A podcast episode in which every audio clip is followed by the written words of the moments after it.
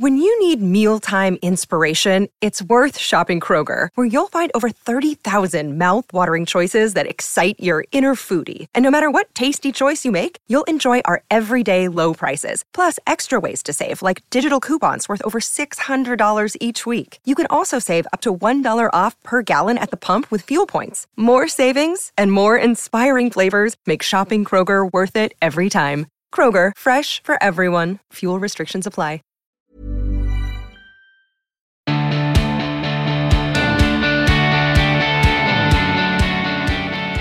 Hello, hi, and welcome to another episode of The Emma Guns Show and a midweek instalment of Bullet Points. I am your host, Emma Gunavardhana, but you can call me Emma Guns because it's a lot easier. From the messages I've received from you this week, it has become very clear that January seemed to go on forever for most of us. Yes, it definitely did. But I also felt that January was simultaneously an extremely long month and also over in a flash, which is kind of confusing and discombobulating. But there we go. Long-time listeners will know I am a fan of early mornings, and that's something that's been much harder to manage and incorporate into my daily routine, especially in December and January when the days have felt so very short. It like stays dark so long in the morning, and then the weather's really gloomy, so you never really feel as though the sun comes up. And then in the evening, you get to three o'clock and it feels like, oh, shall I have dinner now and then go to bed? Or, or is that When you need mealtime inspiration, it's worth shopping Kroger, where you'll find over 30,000 mouthwatering choices that excite your inner foodie. And no matter what tasty choice you make, you'll enjoy our everyday low prices, plus extra ways to save, like digital coupons worth over $600 each week. You can also save up to $1 off per gallon at the pump with fuel points. More savings and more inspiring flavors make shopping Kroger worth it every time. Kroger, fresh for everyone. Fuel restrictions apply just me. So I'm very cheered that at the time of publishing this episode, sunset is now at 4:50 in the afternoon, which is nearly a full hour later than it was about a month ago or 6 weeks ago, and the sunrise is earlier too. So when I get up in the morning and I go into my living room and do my home workouts, I'm no longer working out in pitch darkness. Which feels quite, you know, renegade. just, just as a cost of living crisis, I don't put the. I, I, hate putting the big light on. That's what it's really about. I hate putting the big light on. Um, we can discuss that in another episode because I know that's a thing for a lot of people. But yeah, big lights, not my. I'm not a fan at all. I find them very. I find them aggressive. I'm not going to lie. Anyway, I digress. But it is slowly getting brighter in the mornings, which is absolutely wonderful. So if you have had a tough January and it's felt like a bit of a drudge and it's just felt like, oh God, this is going on forever. And oh, this is just so bleak. Just know that brighter times, they are ahead. I have been blown away this week by your very kind and thoughtful messages about my conversation with Andrea McLean. I actually met Andrea last year through a mutual friend, and she has become a friend and a confidant, actually. We met for the first time when Lisa Bilyeu, and long-time listeners may remember when Lisa came on the show. Uh, she had a brilliant book out about confidence and she came on the podcast. And after the show, it was really funny actually. We recorded in an office building and I was leaving. I'd sort of gone to pack up my case and I'd gone to go and use the ladies. And when I walked out of the building, she came running after me and said, I'm doing an event in Regent's Park at the weekend. Come, come. So I was like, Of course, I'd love to. And she also invited Andrea, and that was where we met. That's where we got chatting. And actually, Andrea was someone I bounced ideas off when I was contemplating how to restructure the format of the podcast. I knew that I needed to make changes. I knew it felt like the right thing to do, but equally, it felt like a very stupid thing to consider because why would you change something that isn't broken? Mean, it just felt very much like coming from my gut of I need to make some changes. And as you will have heard in that episode, Andrea's had very similar feelings as well. She so she was actually the perfect person to have that conversation with because she has been there and done that and she's on the other side of making a decision that to the outside world might seem like one that didn't need to be made, but she did. And so that was really brilliant. And she was very generous to agree to be one of the first guests uh, with the new structure. And she spoke so openly and honestly about the risks she has taken in her life and her career and the life lessons she's learned, sometimes the hard way. And I know a lot of people from the messages that you, my most excellent listeners, have been sending in related to Andrea following her gut and carrying on even when people around her were telling her she was quite mad. And that's something I too definitely took strength and inspiration from. So if you enjoyed listening, or if you haven't yet and you want a taster of the show, Maybe you haven't got a full hour to dedicate to it yet, but you're like, I wonder what that's all about. Well, you can actually watch some clips uh, from the conversation on YouTube, and I will put the link in the show notes so you don't get any interruption. You can just go straight from this podcast to YouTube uninterrupted and go and see some little snippets, not the whole thing, but just some snippets from our conversation. I have also had some very lovely feedback about the questions I'm asking guests in the show. And I know many of you are fans of talk to me about your relationship with risk. And I very much knew that was a, a conversation starter. But I, even I, have been quite surprised at how open and the kind of conversation that opening with that question has led me to with people. And there are episodes that you haven't heard yet, and I'm so excited for you to hear them. So um, please make sure you're subscribed so you don't miss an episode because there are some real crackers coming up. I really am excited for you to hear them. Now, this week has been a really interesting one, dear listeners, because I actually found myself in Parliament since we last spoke. Yes, the Houses of Parliament. So, BABTAC, which is the British Association of Beauty Therapy and Cosmetology, cosmetology, cosmetology launched a safety campaign at Parliament with the intention of transforming the UK beauty industry. So it's a consumer safety initiative uh, called TIME, and TIME stands for Training, Insurance, Monitoring, and Evidence.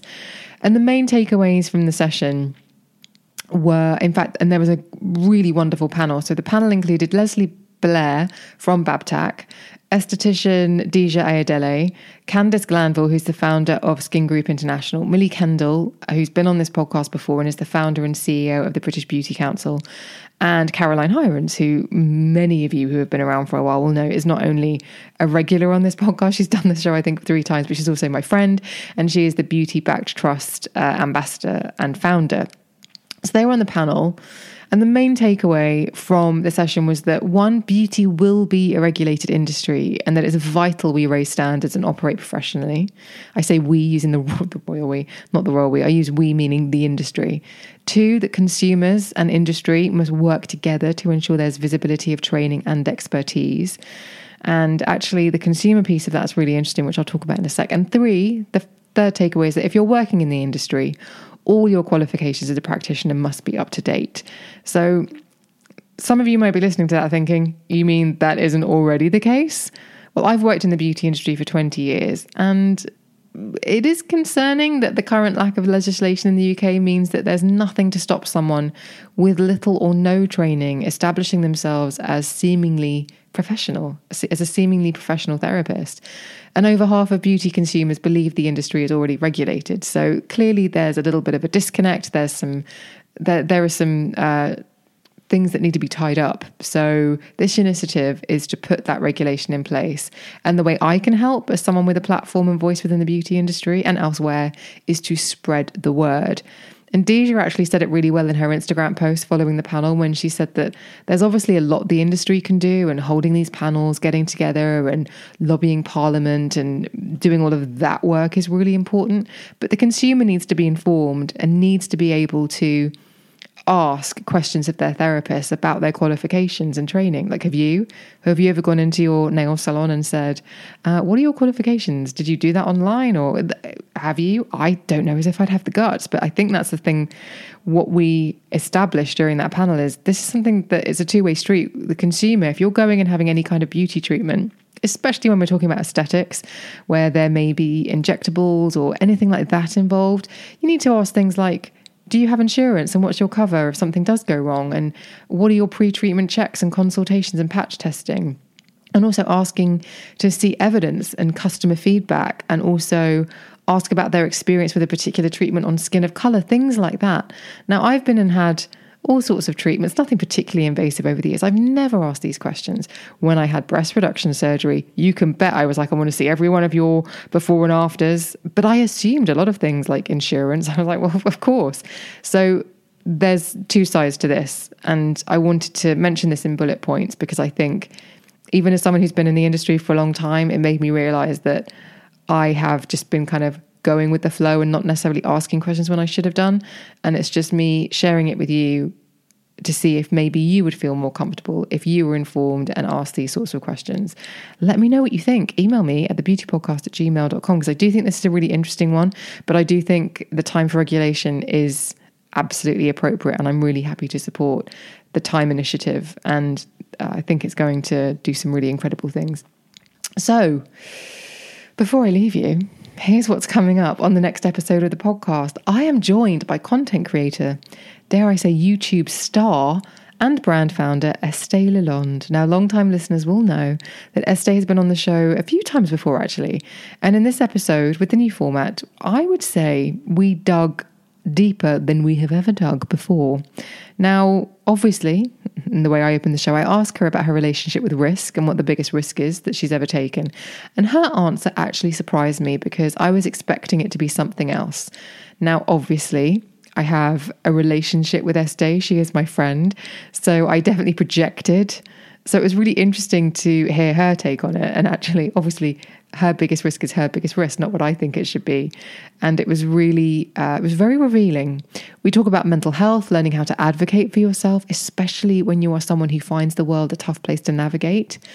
Um, we talk about being vulnerable and tough at the same time how bonkers it is to have grown up online and to have shared so much of your life with others, and how you can begin, as she is doing in her 30s, to put boundaries in place. Plus, she tells me why why Mirror Water, which is her bath and body collection brand that uh, has been around. I think it's over a year old, but it recently launched before Christmas. It launched into Space NK, which was a huge deal. Getting into Space NK is not easy, and she did it. Yes, Estée. Um, she told me about why Mirror Water has been such a passion project and has been really intense but incredibly rewarding. And it's really interesting to hear that story because if you have watched Estée for a while, you may have an idea about what her life is like or what she's doing and this is this is a real kind of this is a big big thing that she's done and her learnings are really interesting and really valuable and I'm so glad that she shared them with me and therefore with you, my most excellent listeners. So if you don't want to miss that episode, and trust me, you really don't, make sure you're subscribed so you get notified as soon as it goes live in your podcast feed. And why not send the episode link to a friend? Just say, hey, I listened to this, thought you might find it useful. Got to share the love. What do you reckon? Go on, please. Um, thank you so much for listening to this episode of Bullet Points. I shall see you on the next one.